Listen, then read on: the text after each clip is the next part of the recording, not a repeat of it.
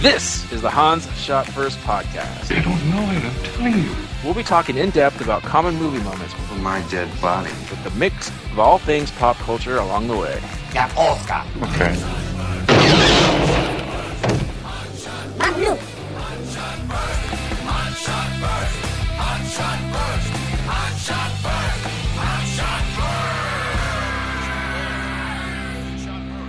Welcome everyone to Hans Shot First. I'm Jeff, joined as usual by Scott and Alex. Say hello. Hello. Hey. This week we're talking about North by Northwest. This film came out a long time ago, 1959. Directed by Alfred Hitchcock, directed by Ernest Lehman, starring Cary Grant, Ava Marie Saint, James Mason, and others. Martin uh, Landau. Yeah, Landau. I, I did not recognize him in this movie. Uh, what? What? hey, Landau. Who was he? He was Leonard. He was the, the right hand goon. Yeah. Wow. No. Like the re- the really intense looking guy How No way. Could you not that recognize gets, gets, gets shot at the Landau? end. Yeah. Holy crap! No, I, I'm seeing it now. I, I did not know that was him. I've only seen him as like an 80 year old man. So that is true. He's 80 years old in this Yeah. movie. Yeah, it was crazy how he didn't do any movies between this and like when he was 80. Yeah. He was then like the, the weird guy in the X Files movie. That's pretty much all I know him from. And Ed, Wo- Ed Wood, yeah. yeah, and Bela Ed Wood. I was gonna say pull the string. Entourage. Yeah, I guess that's true. But all those are like he's 80 something years old. Anyway, Did you guys also recognize Edward Platt? I don't know who that is. That's Sure. uh, that's Chief from Get Smart. Oh, there it is. He was a What the lawyer. Hell? Anyway, God, stupid IMDb. I looked at it, and all of a sudden, the gecko walked across his face into the ad on the right, like from the left ad to the right ad. Screw you. Ad blocker- Anyway, Ad blocker, blur, bro. Scott, this was your uh, topic. You want to discuss it a little bit? Okay, so obviously everybody recognizes the name. Uh, I I don't think I'd ever watched this from beginning to end. I definitely seen bits and pieces, um, especially the airplane part, which gets used and lots of other things. It'll show up in the background of other movies or things like that. It's on Uh, the damn cover, for Pete's sake. It is on the cover, sort of. Um, yeah, this is a classic uh, Hitchcock piece of thriller, as, as Jeff mentioned, 1959. Uh, so this is this is definitely before they had perfected car chases. Or Things, movies like really. like Bullet or French Mm-hmm. Connection. Uh, So, uh, yeah, I, w- I was looking forward to seeing this as, as again just more of a classic piece of cinema, um, something that you can see the the roots of other movies kind of spring up out of this, and I did notice that in, in several several ways. Whoa! Did somebody wave the magic wand? Uh, sorry, my phone was turned on. Okay. How Turn professional. Sorry. I'll, I'll click my pen here in a second. Don't worry about it. Yeah. oh, thanks. You mean you mean flip your? Don't think I don't remember, Jeff. Flip my peen, my bean. Yeah. uh, and and I've always been a fan of Cary Grant, uh, and he's at his smarmiest here, which we'll, which I'm sure we'll talk about. Yes, we will. Uh, so yeah, I, I you know, I, I think I was more interested in seeing this or sitting down to watch this as again, just a piece of classic cinema versus walking away or thinking I was going to be blown away. Uh, but still very solid. Uh, there was some there was some great stuff going on in this movie. Also, I, d- I never saw this in the theater. Just yeah. Yeah. just full full disclosure. Uh, Alex, this is your first time seeing it too, right? Uh, yeah. And uh, as I said last week in last week's episode, disappointed. I was expecting more out of a Hitchcock film. You were sorboed. Yeah, I was sorboed. Disappointed. Disappointed. Uh, this is my first time watching it as well. This, is, this has been on my list forever, um, but I'm glad we got to finally watch it. Um, and we'll go from there. Like I have a big hole in my Hitchcock uh, library that I haven't seen, so this I have to go back, and now I crossed one off the list and got a few more to do. You're saying a Hitchcock needs to fill that hole? yeah, it's gonna hitch that cock in my hole. Mm-hmm. Mm-hmm. Um, Mm-hmm, but yeah, so I, I definitely did not see this in the theater as well. Even even though I'm older than you guys, not that much older than you guys. So so this mo- so this movie is sixty something years old, seventy. Just doing some quick math on it. Uh, Mm. It's Sixty, yeah. almost sixty years old. Okay. Um, I have never seen Cary Grant, and he's one of those actors I've always heard of, but I don't think I've seen. Any, I'm looking at his credits. I haven't seen any of these. Really? Yeah. He pretty much plays Cary Grant. Yeah, Uh, that's what I figured. I, I got the sense of. The, I've never seen Cary Grant movie, but I got the sense of it. There's from there's this- different this there's one. different levels though of uh, like smarm and, and dignity uh, that that makes it so he's he's not like uh, like a Jack Nicholson where Jack Nicholson's always playing Jack Nicholson, but doing interesting uh, things with his characters. Uh, yeah, he's supposed to play Cary Grant, but I think it works for the most part. Yeah. All right, well, let's get into it. So we're talking about seven uh, items each. What we liked about this movie, what we didn't like about this movie. So Scott, start us off. Uh, so starting off number seven is that uh, something I, I really kind of liked uh, is that, that Thornhill is kind of a schmuck. Yeah. The Cary Grant character, Roger Thornhill. Um, it even says in the lot, looking at the IMDb page here that he is described as hapless, a hapless New York advertising exec. Mhm. Uh, and, and he really does just coast through the movie on his charm. Uh, he he does do some heroic things, uh, but he never really does anything super smart. Um, the the bit with the at the end with the matchbook and the and realizing that the the gun's a fake, like, that's about as smart as he gets. Otherwise, he's just doing dumb things. If not for uh, um, Eve Kendall, played by Ava Saint Marie, or A- sorry, Ava Marie Saint. Mhm. Uh, Get it right. like, yeah, he would have. The movie would have been over in the middle because he doesn't know what he's doing. Uh, so, and, and to the point where I don't know if this was supposed to be his character or Cary Grant, but he just like insists on wearing that suit for the whole thing, pretty much. Like, Yeah. uh, but yeah, his character is, is kind of a schmuck. He's uh, smarmy. Uh, he's a mama's boy, uh, and yeah, he just just kind of gets tossed about in this, um, which which I liked again because it added kind of an uh, everyman element to it, even though I don't really think that's what Cary Grant was going for here. Uh, so yeah, that's my number seven. Just the it was nice that, the, that he wasn't a badass. I guess is what I I'm getting at.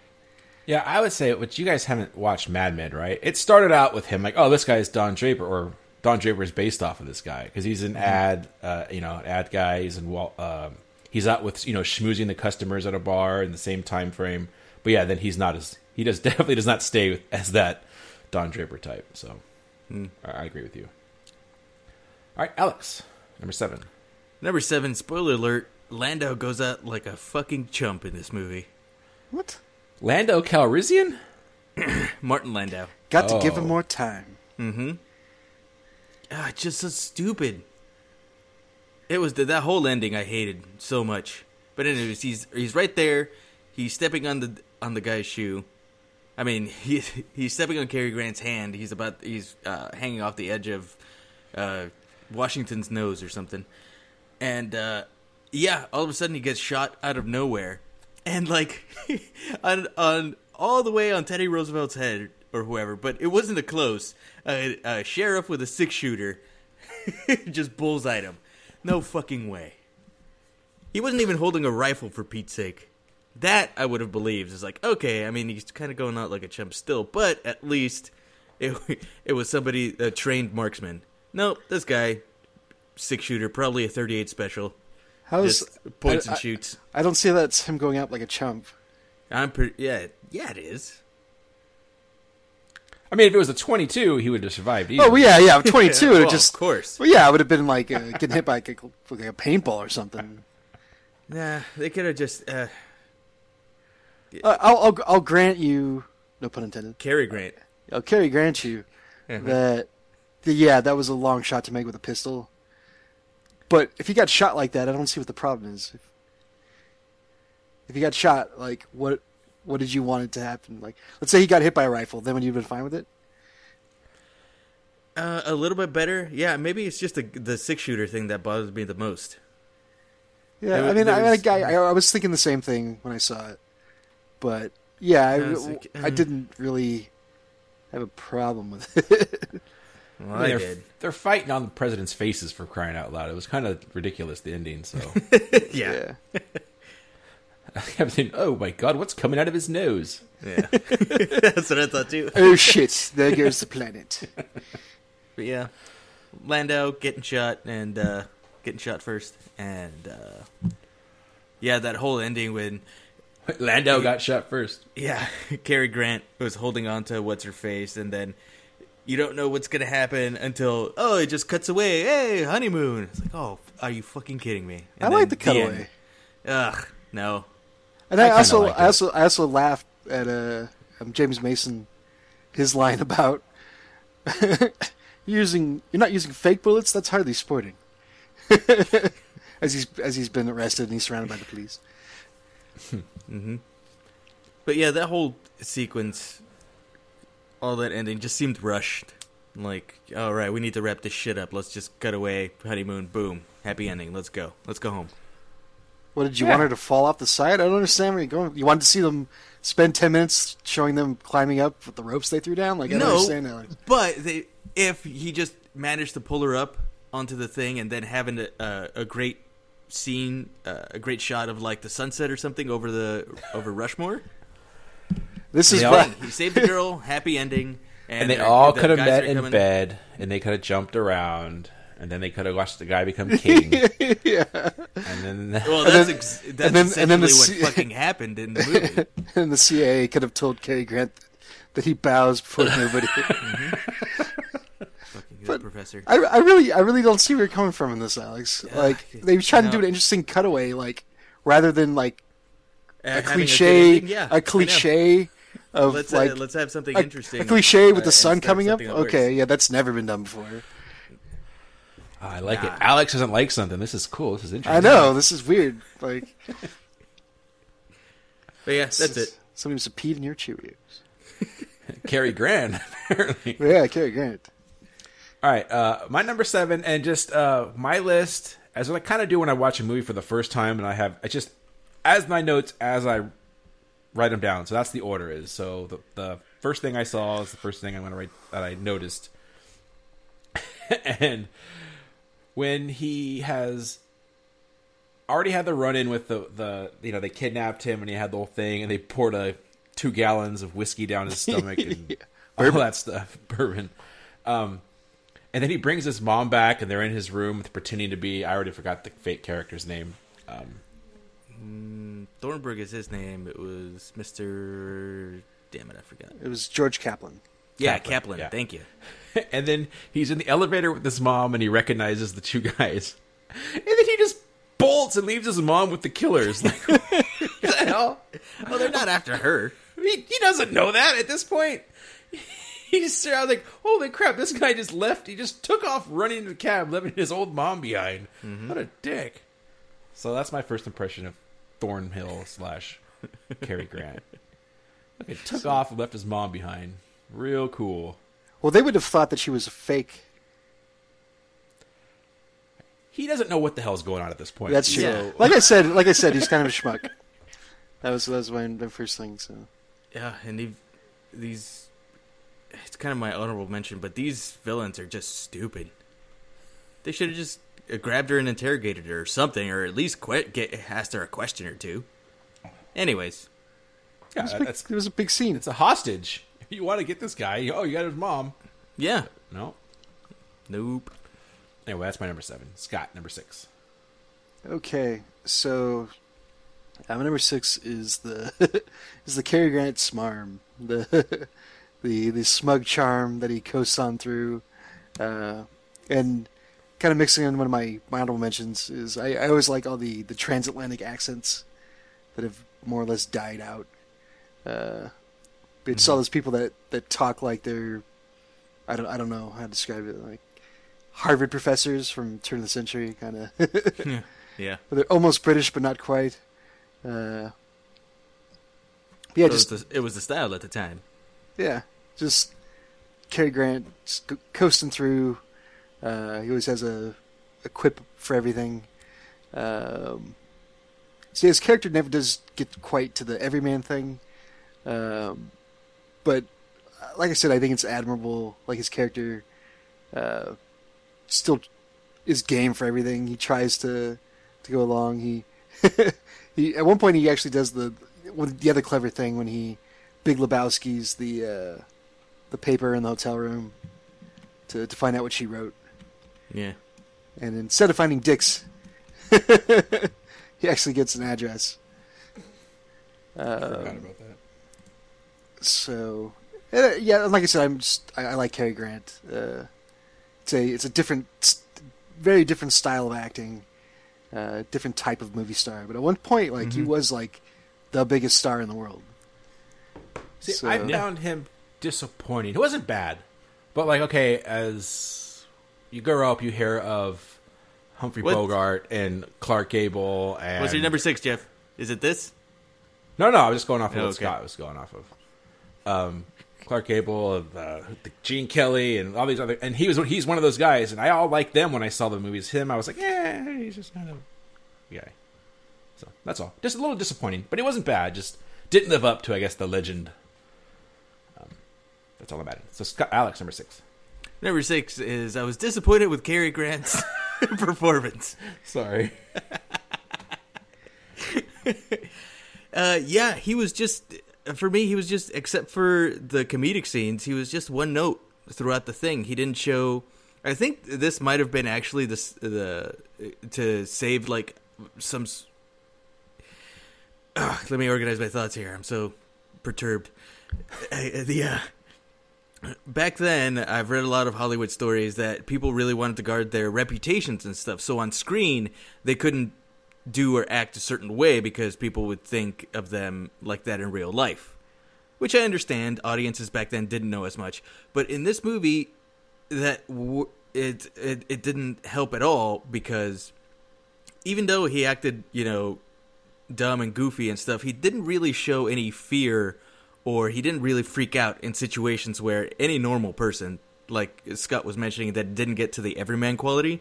I think it's because he didn't show any fear about, like, it, I never felt like he was afraid in any situation that he was in. When he was being kidnapped, when he was uh, driving drunk, like when he was, I like the the most that he showed was when he ran out of the elevator away from his mom, pretty much. it was kind of like a like a Archer quality to him, where he just it's he just doesn't think about it. Yeah, that's true, but still, I, I mean, I guess he freaked out a little bit when he was in what's his face's office when he got kidnapped the first time, and he was checking doors and everything. But he was, he always had that cool, calm, collected, like poker face. But even in private, when there was nobody around, that character, I think anybody really would have just been like, okay, what the fuck is going on here? What am I doing here? Uh, I'm gonna die. Like, I, I don't know. That just never came across. So that, yeah. And like Jeff said, yeah, Cary Grant, I've heard about him, legendary actor, and uh, he didn't live up to the hype in this movie, at least. Yeah, I already pretty much said the same thing. I agree with you. Yeah, So. there it is. Because I didn't, I don't think I just disliked him as much as you. I just don't think he lived up to, like, what did we watch not too long ago with um, Casablanca. Bogart? Yeah, Casablanca. But no, it was, Yeah, that was awesome. that was good. But I'd already seen that. There was something else. Anyway, yeah. so- Casablanca. Jesus. All right.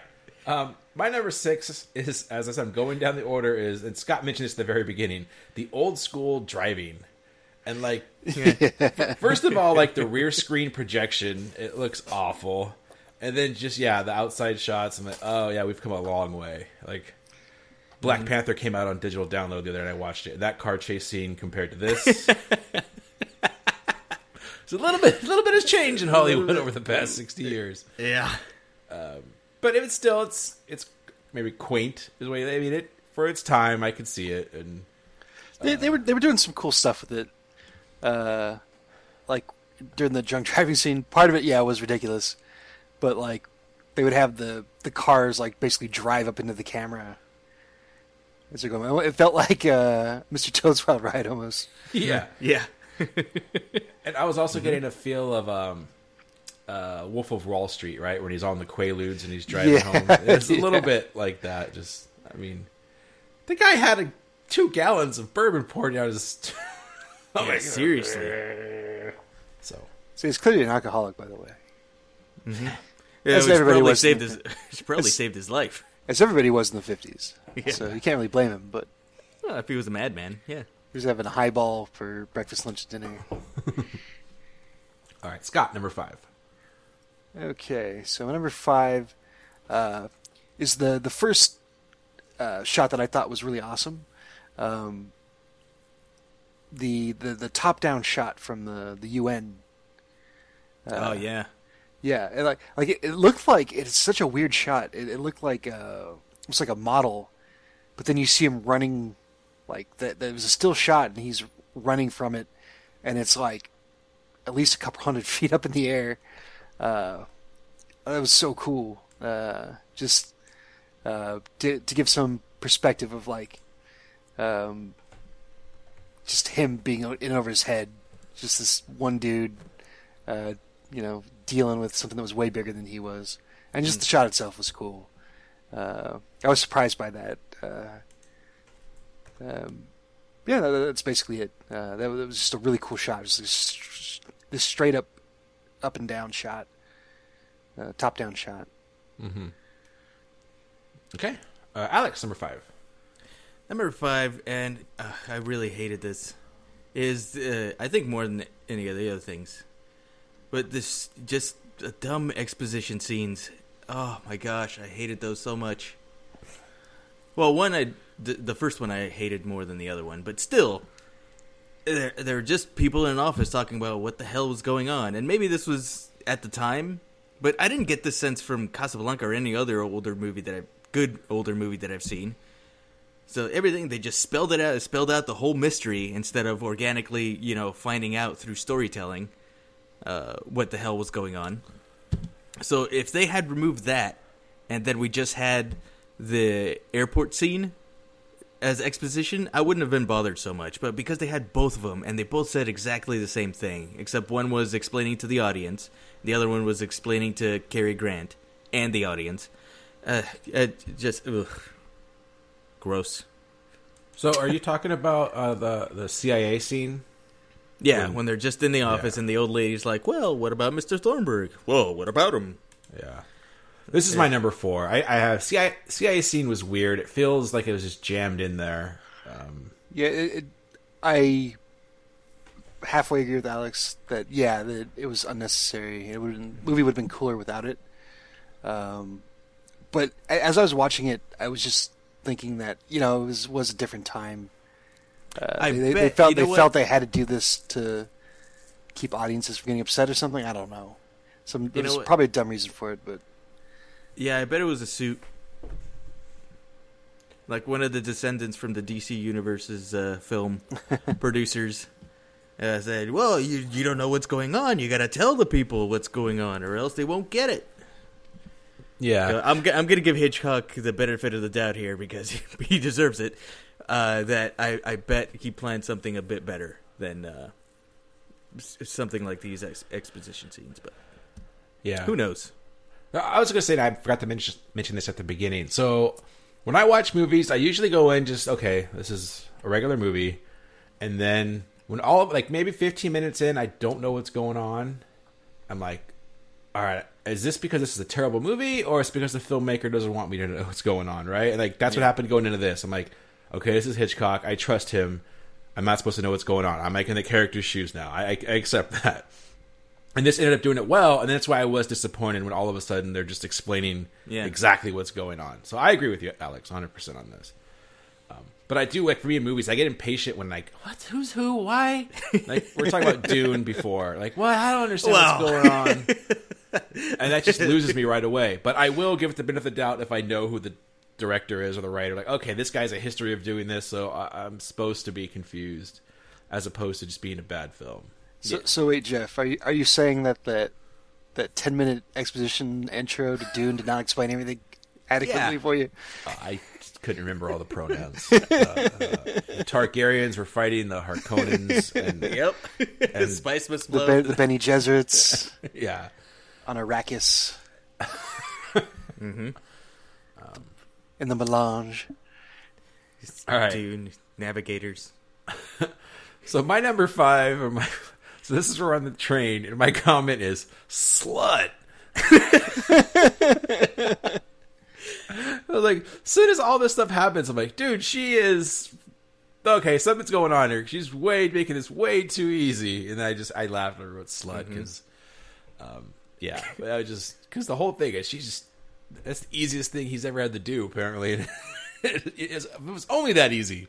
It was hilarious. I think he never stops to think that like that was that it was too easy. Yeah. yeah. I might be talking about that a little bit more. Well, yeah, I mean, I even did this before they even uh, she even let him in his room, just at the table, and just all this stuff. I'm like, man, this is a slut. and, yeah, so I had that was my funny note. I thought so, um, but yeah, it was a little too like, seriously, dude. But maybe he's like, he's I'm Cary Grant. It's always just easy for me. I don't know. Well, probably for Cary Grant back then, yeah. Yeah, and if he was the Don Draper type, see, he was easy for him too. I don't know. He's Just like get uh, drunk.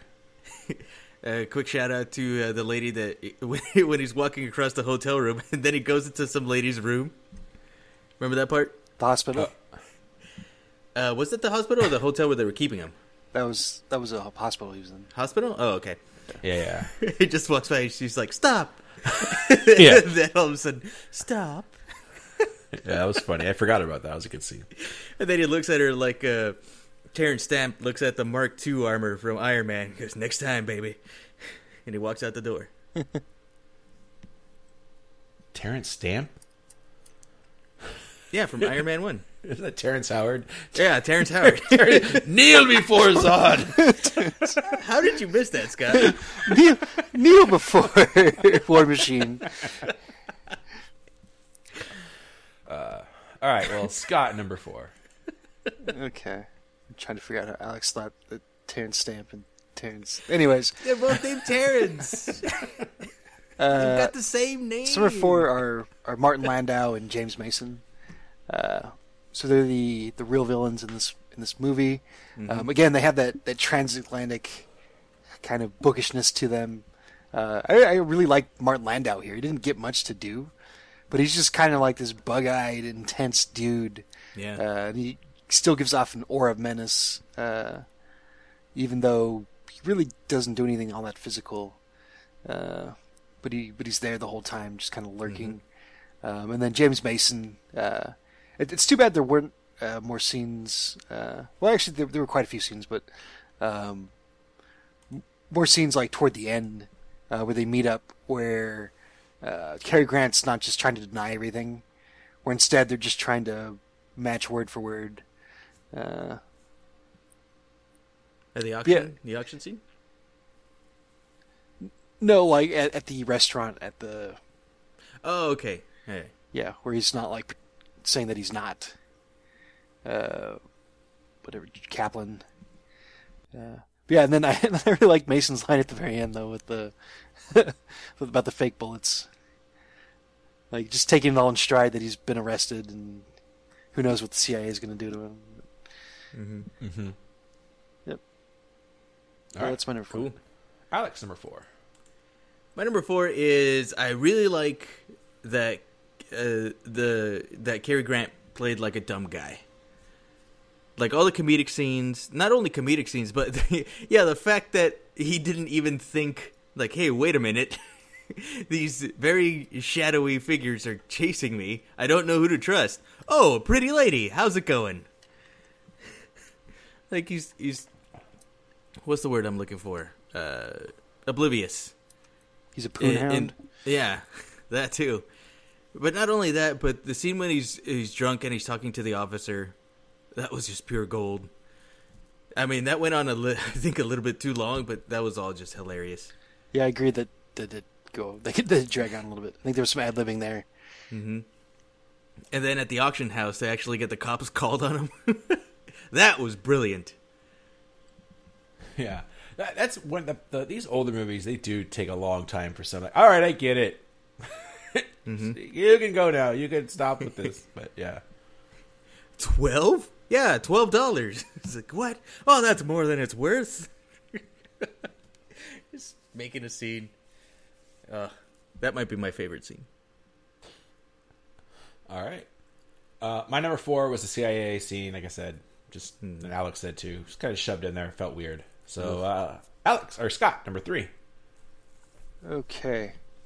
So, uh, my number three is uh, Eva St. Marie uh, Slut. as Eve Kendall, uh, the quintessential femme fatale. Uh, I thought she was really good in this. Um, in in a lot of the scenes, she was better than Cary Grant was. I thought. Uh, Yeah, I agree. She was beating him in his own shtick. Uh, She just had a little more. I I don't know. She was a little, just a little more reserved, a little more cool, a little more snappy with her dialogue.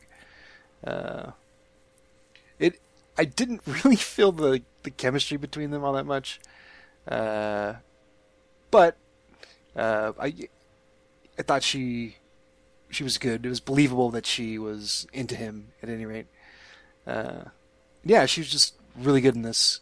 Uh, the, the, I mentioned a couple times when we were starting about classic cinema, and the the femme fatale is something uh, that was kind of pioneered out of this out of this movie, or she's one of the uh, I don't know, I'd say anything like founding or seminal, but uh, this is one to look back at uh, if you're going to compare that kind of character.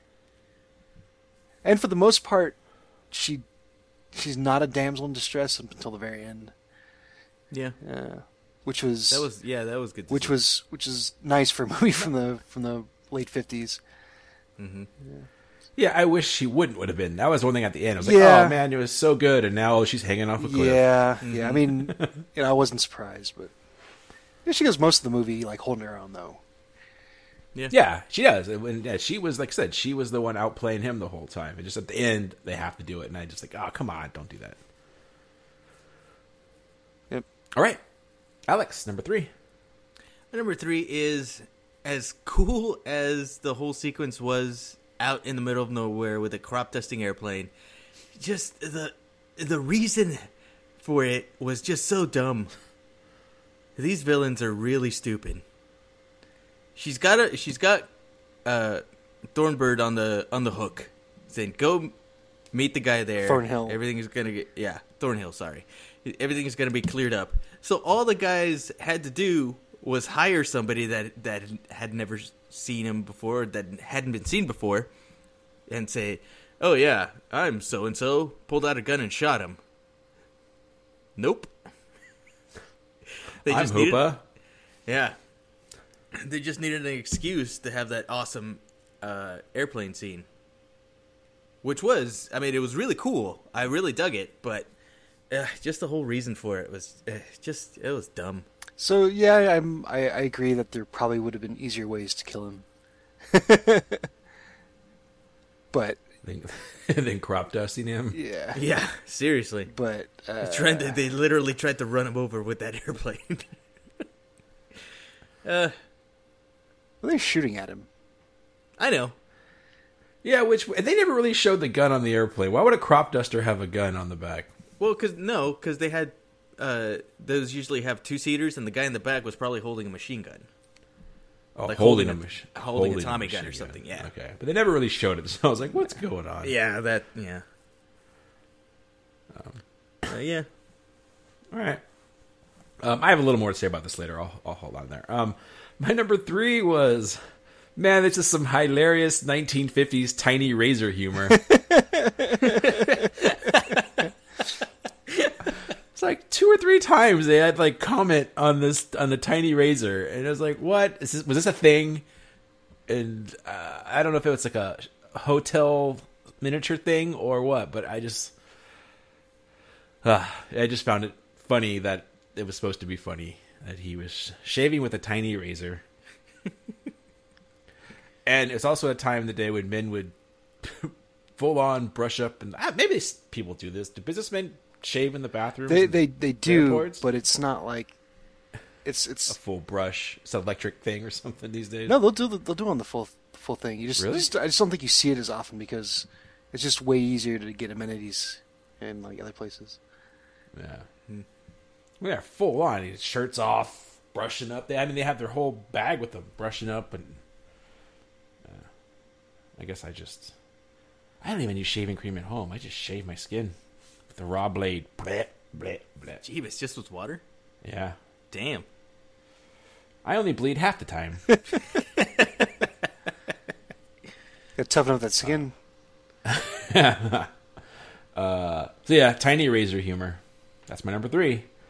Uh, Scott, number two. Uh, number two is uh, the plane chase. uh, so, uh, like I said, Alex, I agree that there are much easier ways to get rid of them.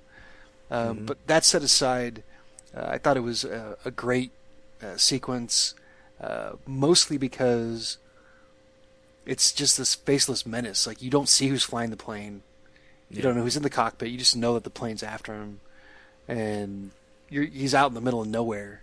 There's not really much for him to get cover. And at first, I was trying to remember the scene as it was going along, and I'm like, "Oh, he should have just gone behind like that sign or something like that, because the plane's not just going to plow into that." Uh, He might have found a time machine back there, yeah, DeLorean. yeah, or it's something. true. uh, but then, like, they started shooting at him. Like, okay, that makes more sense. And then he actually does get crop dusted. Um, Yeah. and his suit, his suit is barely the worst for wear, by the way. Uh, after all that, uh, yeah, just him running around, uh, the the camera following him, um, him hiding in the in the corn, like the dead corn. Yeah. Uh, yeah, it was, it was just really cool. Just that that sense of danger. A lot of it was like silent up until the end. Uh, or like at least no music anyway. Yeah. Oh, I did. I, There I, was that guy's truck. yeah, I, I have a little bit more to say about the what leads up to that scene, and uh, yeah, that's my number two is the whole plane thing. Okay. Uh, Alex, number two. My number two, and this is one thing that this movie does extremely well, was the staging. Just where the characters are are set, it's always in an interesting, visually interesting way. And when Hitchcock does those like radical shots, like uh, like the UN building, the top down, he really was the one that pioneered matte paintings to do crazy shots like that. So, oh, that was that was beautiful that was one of a, a very good redeeming quality of this film. It was just ooh, amazingly shot, and even the fake sets with uh when they were supposed to be in the forest, but it's still is you know a stage set. Everything was just believable. It wasn't realistic, but it was believable. I wonder, wonder if you watched it again, like how many of those matte shots we could pick out. Because I think, like when they're in New York, there's a bunch of them. Yeah, Like like them walking down the sidewalk, like what's in the, behind them. there's that. yeah. Rushmore was definitely a matte painting. Um. Oh, and uh, when they're, that airport scene, when the, the the second exposition scene at the airport was, I thought was actually pretty cool because they must have been walking on treadmills because they didn't look like they were just walking in place. It, it was like actual natural walking. I mean, you can tell that they were projecting the whole film behind them, but I thought it was so artfully done that it didn't bother me. I are you sure about that, Alex? Sure, wasn't just like on a dolly. Mm, yeah, Okay, yeah, that was a projected scene. Yeah, I know. It's so well done that it, I, I was I was squinting at it for a long time. It's like, no, yeah.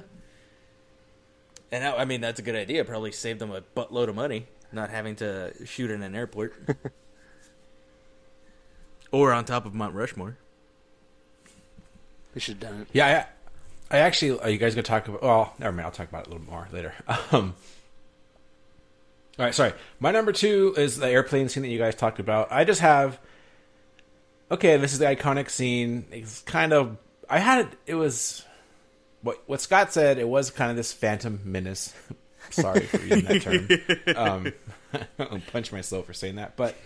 Um, it leading up to like just him at the stop, and it was long. I'm like, fuck. Yeah. I was gonna. He just sitting there. Car drives by. Nope, it's not him. Car drives by. No, it's not him. Bus drops off, or guy drops off a guy. Gets on the bus. No, it's just like, oh, this is taking forever. And then, I mean, it kind of turned comical with the plane flying on the ground and like hit, running into the truck. I mean, yeah, it was a that was a hell of an ending. yeah, like I saw like the airplane flying into the tunnel after Indiana Jones. Well, yeah, and, I mean, uh, I, I, I get like how it's supposed to look on like the storyboard, so I wasn't too upset. But yeah, the in the actual like on-screen timing, the plane should have not crashed into the tanker. Yeah, mm-hmm.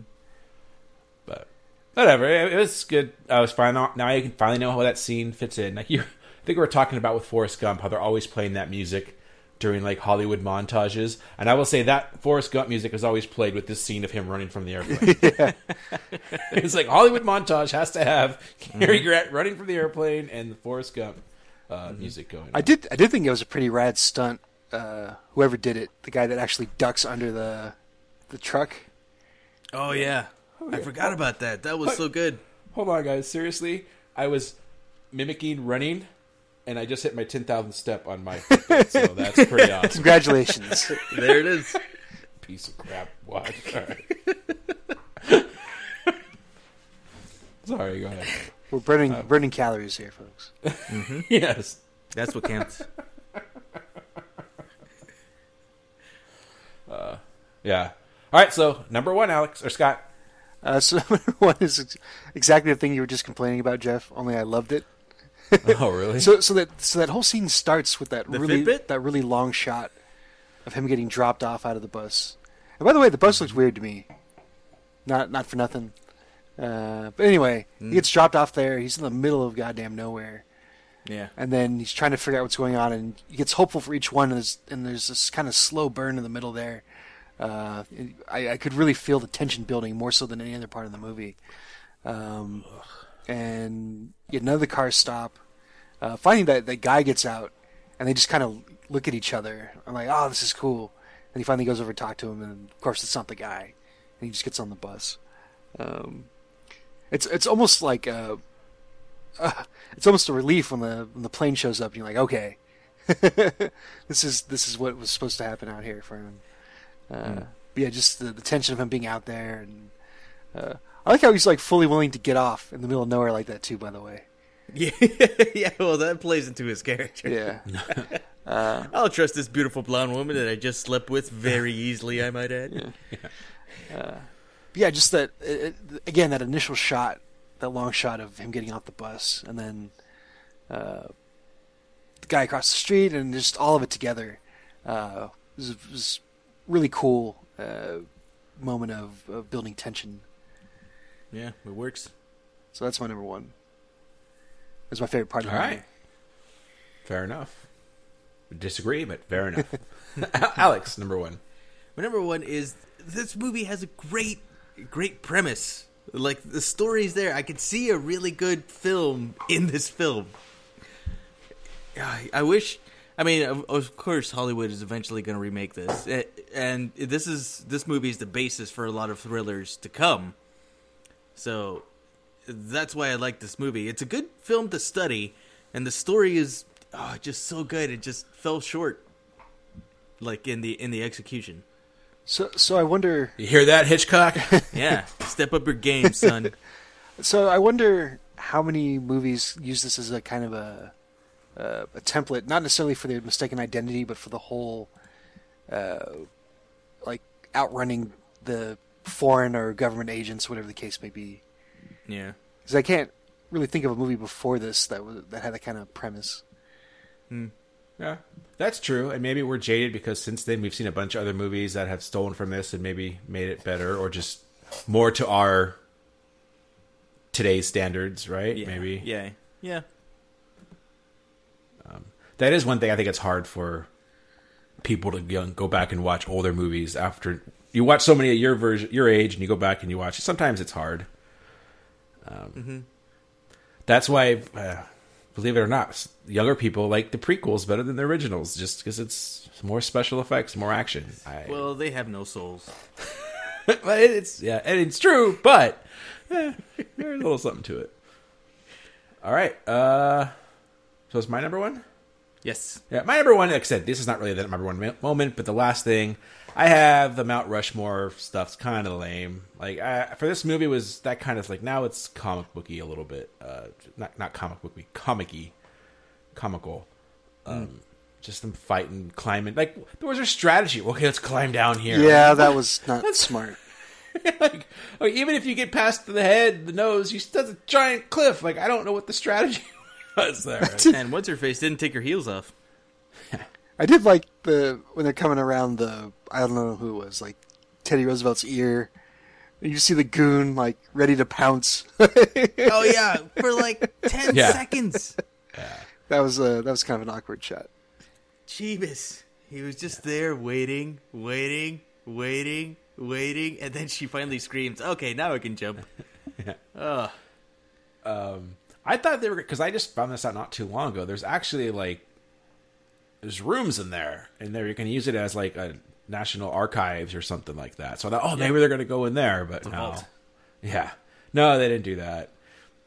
And that thing I was going to bring up earlier, I looked, I'm like, okay, this is old enough movie that maybe they didn't care about destroying national parks or whatever. They maybe they really did film this there, and they started doing it there, and then people got mad because they weren't they were being stupid Hollywood people, and so they had to build recreate it on a set. But they did mm-hmm. film there a little bit, but mostly just like the observatory scene, uh, like when he's looking through the uh, whatever those quarter The view, binoculars. the viewmaster. Telescopes. Yeah, Yeah. viewmasters. So, yeah, a little corny for this movie. It, it kind of felt out of place. Like almost any other place would have been better than than that. This is like all, and maybe this is now it's a world of um, Team America and stuff like that. Like, yeah. all right, so that was my number one. All right, uh, any honorable mentions? I have two. Let's see. So, Alright. so uh, I mentioned the transatlantic accent, which is which is weird and interesting to me. Uh, I liked how they, they kind of mentioned the Cold War here, but it's like super relevant. This is 1959. Like Yeah. it's going. This is pretty much like the apex of the Cold War, basically. Uh, so they just kind of pay lip service to it. Uh, Well, they could have done a lot more with it, so I thought that was interesting. Um, I, I've written up written here upset rich white people. So, so I was laughing at at the the auction scene because of how upset everybody was getting. Yeah. and then finally, uh, or uh, let's see, two more things. Uh, how Hitchcock likes his blondes, Yeah. Uh, that's legendarily uh, here. And then, did you guys notice Hitchcock in the beginning of the movie? I Yeah. missed him. Okay. Oh. yeah. So, so at the very beginning, uh, when it shows just a bunch of people in New York, um, it shows him like missing a bus, basically where like a bus door shuts in his face. Right after his credit. Yeah, Oh, Yeah. okay. Yeah, that was something I missed. I knew he's always in his movies, and I, by the time I started to look for it, I'm like, oh, I probably already missed it because I think it usually is early on in his stuff. yeah. It was funny because like Yeah. I wasn't looking for it at all. I'm like, oh, it's Hitchcock. He was doing it before Stan Lee. um, so mine, I had uh, Naked Gun ending, uh, the train in the tunnel. Also felt out of place in this movie, but uh, I'm sure back in the day it was hilarious. And then the police car phone. Did you guys? I'm pretty when the police when um he gets he does the stuff at the auction scene, and the police capture him when they're driving away, and they call it in that they have the killer, and they call, and it's a phone. Like I think it was still like a radio, but just a more powerful one for their car. I don't know. I'm pretty sure. They had they had, cell they had phone receivers on radios. Did they? Like, well, look, watch like Saving Private Ryan. They have like a Or phone. Dick Tracy. Oh, Dick Tracy. yeah, with the giant freaking. I mean, aren't cop cars? Every movie I've ever seen, it's still the CB. They would have CBs back then, no? I guess. Yeah, maybe they had the giant phones. Hmm. Car All right, well. 54, where are you? Yeah. It seemed a little weird to me, but maybe you're right. I I don't know. I just thought it was kind of funny. It felt like very Batman '66. See, he had one. yeah, well, seven years later, and it's Batman. That's No, that's true. Yeah. invented cell phone technology. All right, uh, let's rate it. Scott? Oh, this is tough. Uh, It's not tough. Yeah, pretty easy. Um, just because I, I could, as I was watching it, I could spot all the things of like, oh, this is kind of the, the setup for like all these other movies. Um, that I, I found it interesting. Found like the kind of old school acting interesting, and uh, I, I liked enough of this that I would give it a five. Okay. Alex? Uh, this is a four for me. Oh, God. You hate everything about it, and you still give it a four? Yeah, it's only because, like I said, all the the artistry and the filmmaking of it, the shots, the sets, all of that s- brought it back. That was a l- some a lot of redeeming qualities. So I can see why Hitchcock is revered as such a great director. what did what did you give? so- what did you give Dune, Alex? Instead of, do you remember? Oh, that was just purely on nostalgia. What what did you give Dune though? you get to, I don't know, it was six, five, Jesus Christ! All right. I could look it up here. Uh, because it's so damn weird. Alex gave it a four. Okay. Oh, there it is. This is as good as Dune. You know the scale goes from one to seven, right? Not four to seven. Yeah, but like I said, this movie's lukewarm for me. Okay. Number four. I just I, I want to know what movie you're going to give a three, let alone a one, because God, Jeebus, if we ever fucking do Mac and Me, I'll give that a two. you still I'm calling it. Right, I'm You know, calling well, it Paul right Rudd now. makes it funny, and I'm going to give it a three for that. That's probably going to be the best thing about this movie. fucking Paul Rudd does the thing on Conan. No, the, All right, I, Uh, all right. I give us a five. Pretty easy. I liked it a lot. I'll never watch it again. Um, but I did like. I enjoyed most of it. Almost almost all of it, except them, some things were corny and dated. But I still it was a good film. and I liked it. So easy five for me. All right, our crossover topic is top mistaken identities in movies, TV, video games. Uh, Scott, so we're gonna talk about that now. I don't know why I'm talking like Perd Hapley now. Um, who's a, what's a Pert Hatley? so it's from Parks and Rec.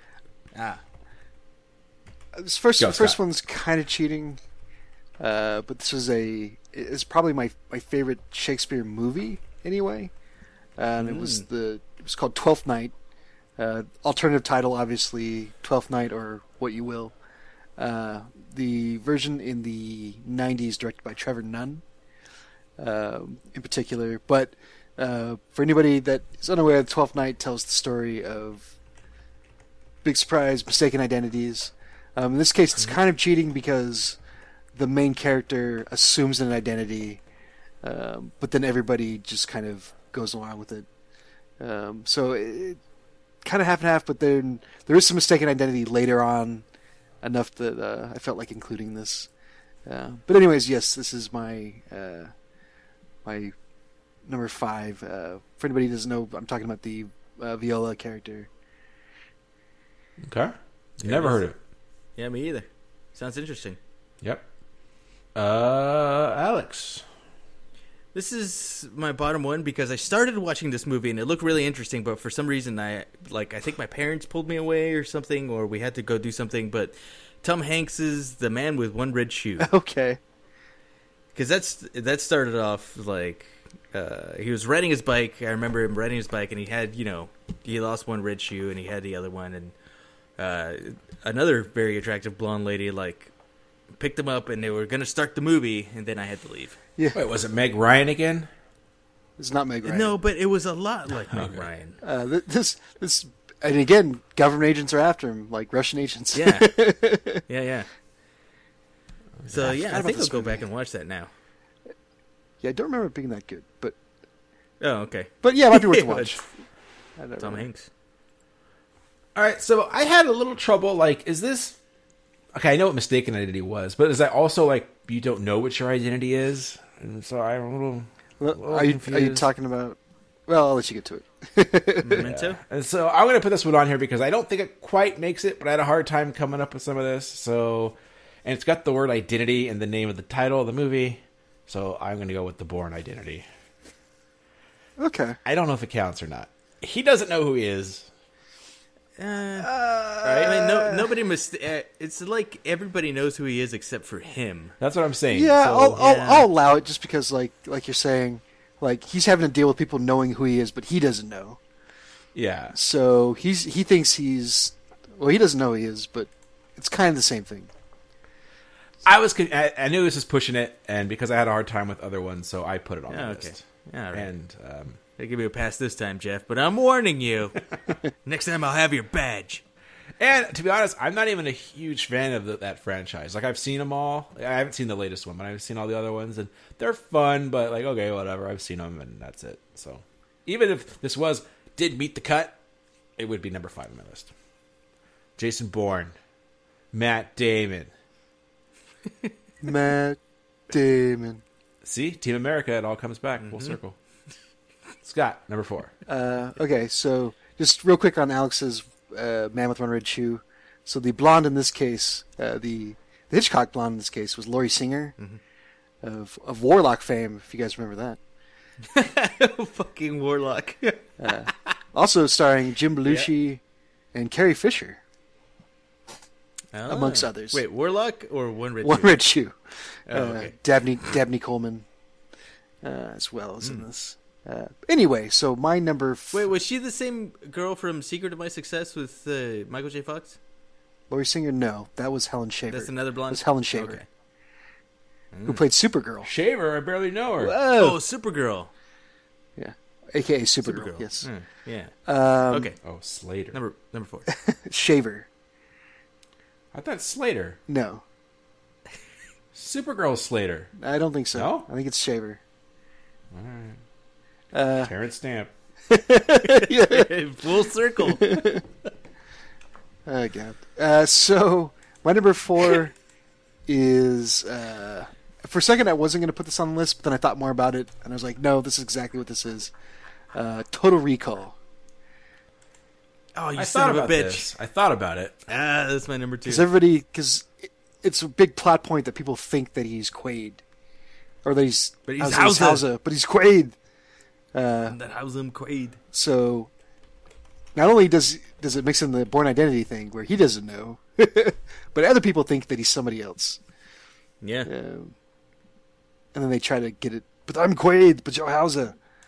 I, I, I, uh, Hey, by the way, I'm two for two tonight. It's Helen Slater. what? Boom. What? Bam, Jeff. I'm looking this up. I just looked it up. Just sinking buckets left and right. You're going to use the Canadian IMDb. It's probably going to Yeah. spelled differently. Supergirl. But yeah, I agree with Running Man, except I was confused the whole time. I still don't know if he's Hauser or Quaid, so therefore I didn't include it. I'm Hauser, but I'm Hauser. Yeah, god damn it. You're not you. Jeff's right. You're me. No Two for shit. two. What was the first thing? No, I corrected Terence him on Stamp. Terence Stamp. Oh, okay. You, Oh. I beat him Yeah, before you. did. Okay. I thought Scott was. Well, gonna I well that. I was doing that thing where I wasn't listening to Alex. In my defense. That's a poor excuse. In my defense. You should- Okay. So, anyways, my number four was Total Recall. yeah. Okay, good call. Recall. Alex, number four. My number four is uh, a Bill Murray comedy, The Man Who Knew Too Little. Okay. You guys have seen this? I don't think I have. I haven't. It is, uh, in my mind, underrated. There was a lot of really good stuff in this movie, and Bill Murray is excellent playing a buff- an utter buffoon. So worth it, worth Okay. a watch. All right. Um, my number four. Now, once again, everyone thinks he's somebody else, but it's planned, and it's uh, I don't even know when this came out. I think it's the '90s. A movie called Dave. Yep. Remember this? Yep. I almost made my list. Oh, the uh, what's his face? The president Yeah. from ID4 is the president in this one. not ID4. What the fuck at are you talking about? it's not Bill Pullman. No, it's, is it Bill it's Pullman? Kevin Kline. No. Kevin Kline. oh, same guy. no. So Kevin Kline looks like the president, and the president has a heart heart attack banging a hooker or something, and they replace him, and he No, he, pretends to be he the has a heart attack banging Laura Linney. But isn't that a hooker? No, it was an aide. Am I gonna have to look this up? She too? had AIDS. Oh yeah, he was banging somebody who wasn't supposed What to. was Laura Linney though in real life? Okay. I'm just well, saying. not yeah, not Did he ruin? No, I'm, did he I'm, I'm just cigars my, my. I'm just saying that it's worth mentioning that it was Laura Linney. okay. Great. but his cigars were okay, right? yes. Anyway, so he they put this guy in to pretend to be the president because they didn't want everyone to freak out, and then he starts putting, you know, he's a real man, and he starts making the government better, and all this, and he falls in love with uh, Zuul or something like that, and uh, it's a good movie. Check it out. I Harold Ramis or I, I, I, Alan, right? Allen Iverson. I- Ivan, Ivan. Reitman. there you go. I, we talk about practice. Practice, not a game. Practice. All right, I'm done talking. Scott, Oh, Jesus. number three. no, I want to talk more about the uh, the. Laura Linney. no, I was going to say I want to talk more about Allen Iverson's uh, di- directorial catalog. Yeah. Uh, all right, so Strong. Lots strong, of crossovers. Strong's debut. one number three, right? Okay, so uh, my number three is uh, Monty Python's Life of Brian. Oh, son of a bitch! That's a good one. Uh, basically, the, the the titular character here, Brian, uh, so good. w- basically is born like the same day and next door to Jesus. and so he has to spend like the rest of the movie where people mistake him for the Messiah. And shenanigans ensue. And it ends with what might be the best ending in any movie ever. Which I don't want to spoil for anybody if they haven't seen it. I haven't seen it. Yeah, so I'm not going to say anything. But it has the the fucking best ending, or one of the best. yeah. Um, definitely worth the watch. watch If it. you like he goes full dong on this yeah, one. all kinds of dong. Uh, if you like Monty Python, uh, there's no reason not to watch this. Um, even if you And don't care for Monty Python, I think you'll like it. It's not. Um, it's not a series of skits like some of their movies kind of are. Um, it, it, Like the meaning of life. yeah, or well, I'd, I'd, I'd argue that um, uh, the Holy Grail. It's kind of the plot's kind of loose there. Uh, Yeah. but this this, this is definitely more fo- of a focused movie, and again the the payoff at the end is amazing. Uh, so, anyways, my number three, Life of Brian. Nice. All right, Alex, number three. Uh, my number three is going to dip into a very popular anime that we both love, Scott. Cowboy Bebop. Okay, You remember this one episode where he meets where he meets Jill Valentine. Jill Valentine is supposed to. Uh, she owes money to the mob, and to pay off her debt, she just needs to deliver a special chip to a certain somebody while she's rigging right. a game okay, of blackjack. All right, it's all coming back to. So, as this is set in you know in the future, so she's got like a little screen of a picture of the guy that she's supposed to deliver the special chip to. He's supposed to lose all of his chips except for one. The one oh no, he's supposed to lose all his chips and then give her the special one as a tip. But when she sees the screen, it's kind of uh, jittery and there's a lot of noise on it, so she can't quite tell who it is, and she mistakes the main character for um, the guy. So, yeah, and then insanity ensues. Yep. It's a really good episode. the, the the mistaken identity thing happens a few times throughout the series, actually. What was the other one? Uh, when they're looking for the in the trucker episode, when they're looking for the guy, they have uh, uh, Faye thinks that it's uh, a different. It's like a smaller plot line, but she thinks that it's a different guy because he has like a tattoo that matches, and it kind of looks based on the sketch. Oh, the the guy that loves eels. yeah, it turns out that he has like this. yeah, it turns out that it's like this like I like just really like eels. like sea monster with like hearts on it and stuff, and it's not the dragon. it was a dragon. It was supposed to be a dragon tattoo. Yeah, Yeah, and yeah. he just has an eel tattooed on his chest. Yeah. Uh, yeah, you're right. Cowboy Bebop. Go watch it, folks. Yeah, I mean, I celebrate the entire catalog. It's pretty awesome. Um, I'll send right. you one episode, Jeff. I'll upload it so you can watch. Just g- give it a shot. okay. Um, I'll get right on that. My number three, once again, it's kind of pushing it a little bit, um, but I'm going with Galaxy Quest. No, that's absolutely uh, mistaken identity. because- They didn't mistake their identities. They got exactly who they wanted. They just didn't know that what they did was acting and not a real Yeah. thing. well, well So yeah, but, they uh, thought that shipped this big. right. Well, they thought that they were their characters, so Yeah. so I will allow it. Yeah. Also, it's on my list. So but yeah, this is I, I, like I said when I was struggling, I'm like, well, yeah, they thought they were uh, these guys, and they really aren't, but they're mistaken. So, and once again, Zuul's in this one. I just realized that Zuul's in a couple of mine.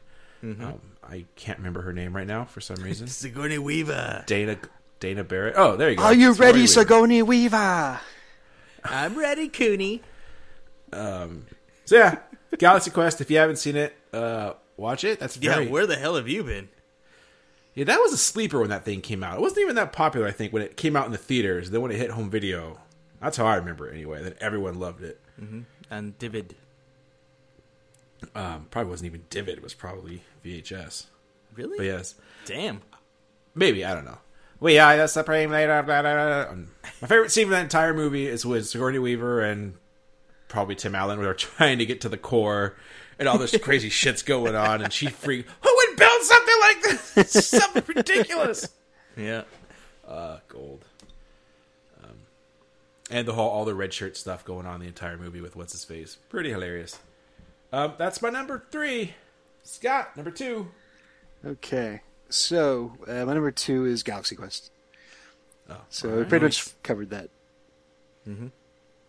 All right, Alex, number two. I'm not Housem Quaid. Total Recall. Rico. I'm gonna I'm gonna guess that we all have the same number one. I don't think we do because I think it's my number two. Huh. My number number two? two.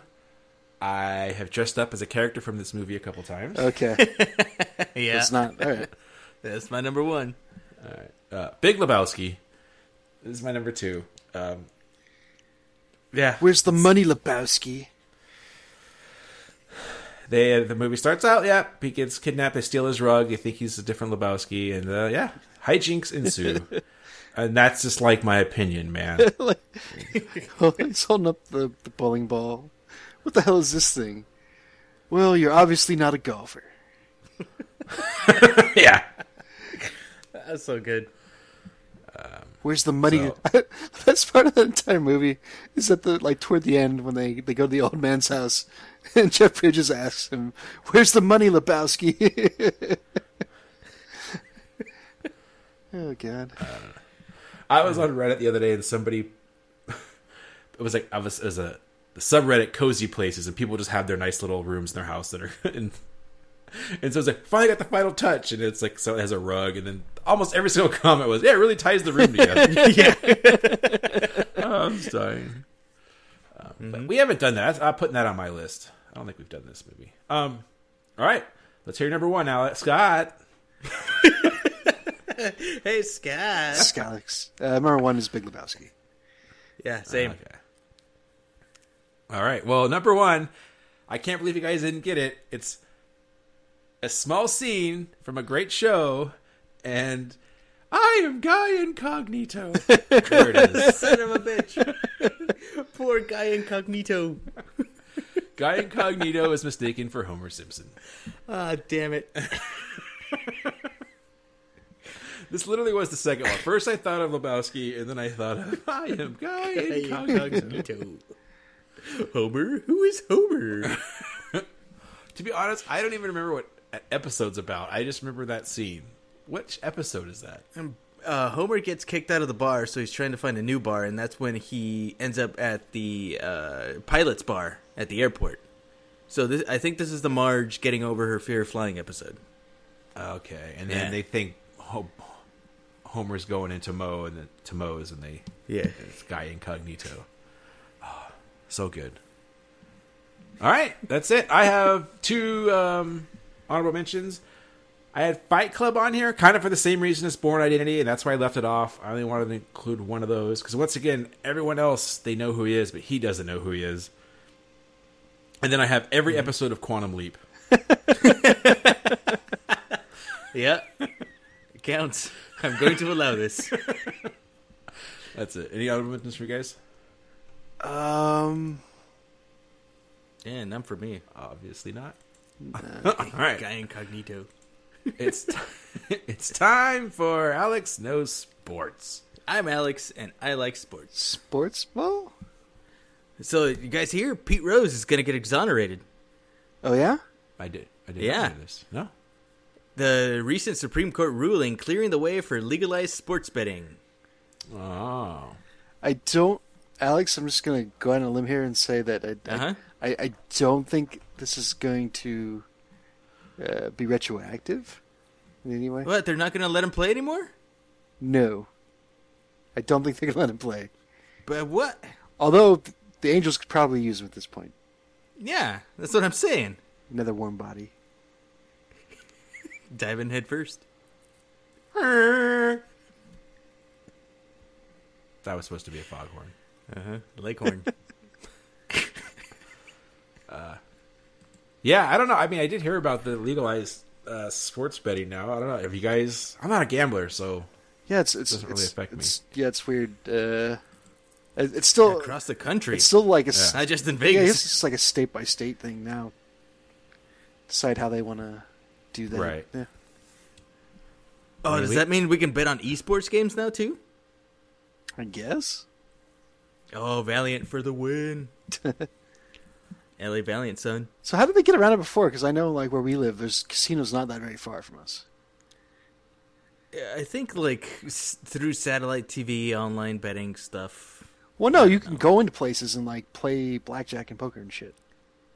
that's oh, not, that's that's sport different. betting. That's yeah, different. Oh, it's that's like- like... Right, right, but don't, but yeah, I guess the same thing. Yeah. I mean, aren't those? Uh, I'm going to say the wrong term here. Indian reservations. yeah. Native American reservation casinos. Yeah, yeah. Uh, that's that's how I know they allowed to do them. And another, Yeah. they opened up a horse betting place not too far from here, but there's no actual horse racing there. But yeah, everything's remote and satellite, and hmm. so I don't know. Hmm. I mean, I it's source of revenue for for local Yeah. for local and state governments. I guess it'll be allowed here. They'll, if California allows weed, they'll allow. Yeah, I'm going to I allow think this. just at the end of the day, it's just one of those things where like, well, people are going to fucking do it anyways. And they do. And they do. Yeah. So, might as well get get money out of it. Yeah. Uh-huh. There it is. All right, it's time for Neum News. Yeah, yeah, yeah, yeah, yeah. It was yeah. All right, uh, just light news as usual, lately for me anyway. Uh, so before when was that ironic? Nah. uh, oh, I could go on and on about stuff if you really want me to. In fact, no. Uh, God damn it, Alex, you derailed me. Seriously, it's supposed to be quick, and now it's just nothing. Stupid Alex. Hey, step up, step up your game, Scott. You've been off this whole episode. Your face has been off. Face off. Oh, that was going to be my honorable mention for the mistaken identity. it's face off. Thank you. You can't write this. You really can't. Uh, so The audience knows we don't write this. Yeah. the so during Last Jedi, uh, people went on Star Tours, and like fucking Mark Hamill came out, like while people were writing, Oh yeah. and like we, I think the general consensus was we would just lose our shit. Oh, hell yeah. So what they did this time around was they like at Disneyland they did this thing where they had people take some weird ask uh, answer a couple weird questions and they had to guess like a password or something and if they got it right they got to go on Star Tours and this time around there were a couple Star Wars characters with them that I don't know the names of I'm sure you guys would. Uh, Ponda Baba. Ponda Baba was not one of them. Elon Sleazebag. It was it was one of, it was one of the guys from Mos Eisley Cantina that plays like the clarinet or like the, the uh, oboe. oh, it's- uh, Max. No, not Max Rebo. That's not Max Rebo. What's the? Yeah. It looks like what, like a stereotypical like alien, like a gray or something like that. He's, he's Yeah, big he's got the ass Yeah, face. he's got the big. He's a jizz whaler. Yeah, that's the just one. Wheeler. That's what they're called. yep. That's the instrument. I don't. I don't know what this, the name. Is. No, no, no. Really, what are they called? Jizz whalers. Oh, Yeah. Okay. I mean, as a as an artist, you know, that's what he plays. He plays They the don't- jizz. He's a yeah, jizz they don't whaler. play jazz. They play jizz in space. Yeah. Yeah. In space, no one can hear you. j- Anyways, uh, Butch bump. so it said, yeah, they had Chewbacca come out, and people got to people got to ride with Chewbacca, get some photo Wait, ops. actual Peter Mayhew or the other guy that took over? It was Chewbacca. Yeah, idiot. It was the real Chewbacca.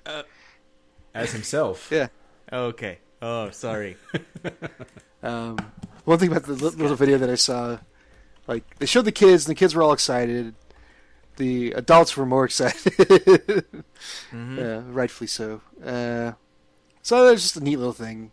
Um, follows up with that that story I did before about Mark Hamill, uh, and then just brief movie news. I I have I need to look more into this, but it appears as if uh, Rambo Five and Expendables are both go a go. Jeebus. Maybe they'll be connected somehow. That'd be kind of cool. Yeah, Jeebus.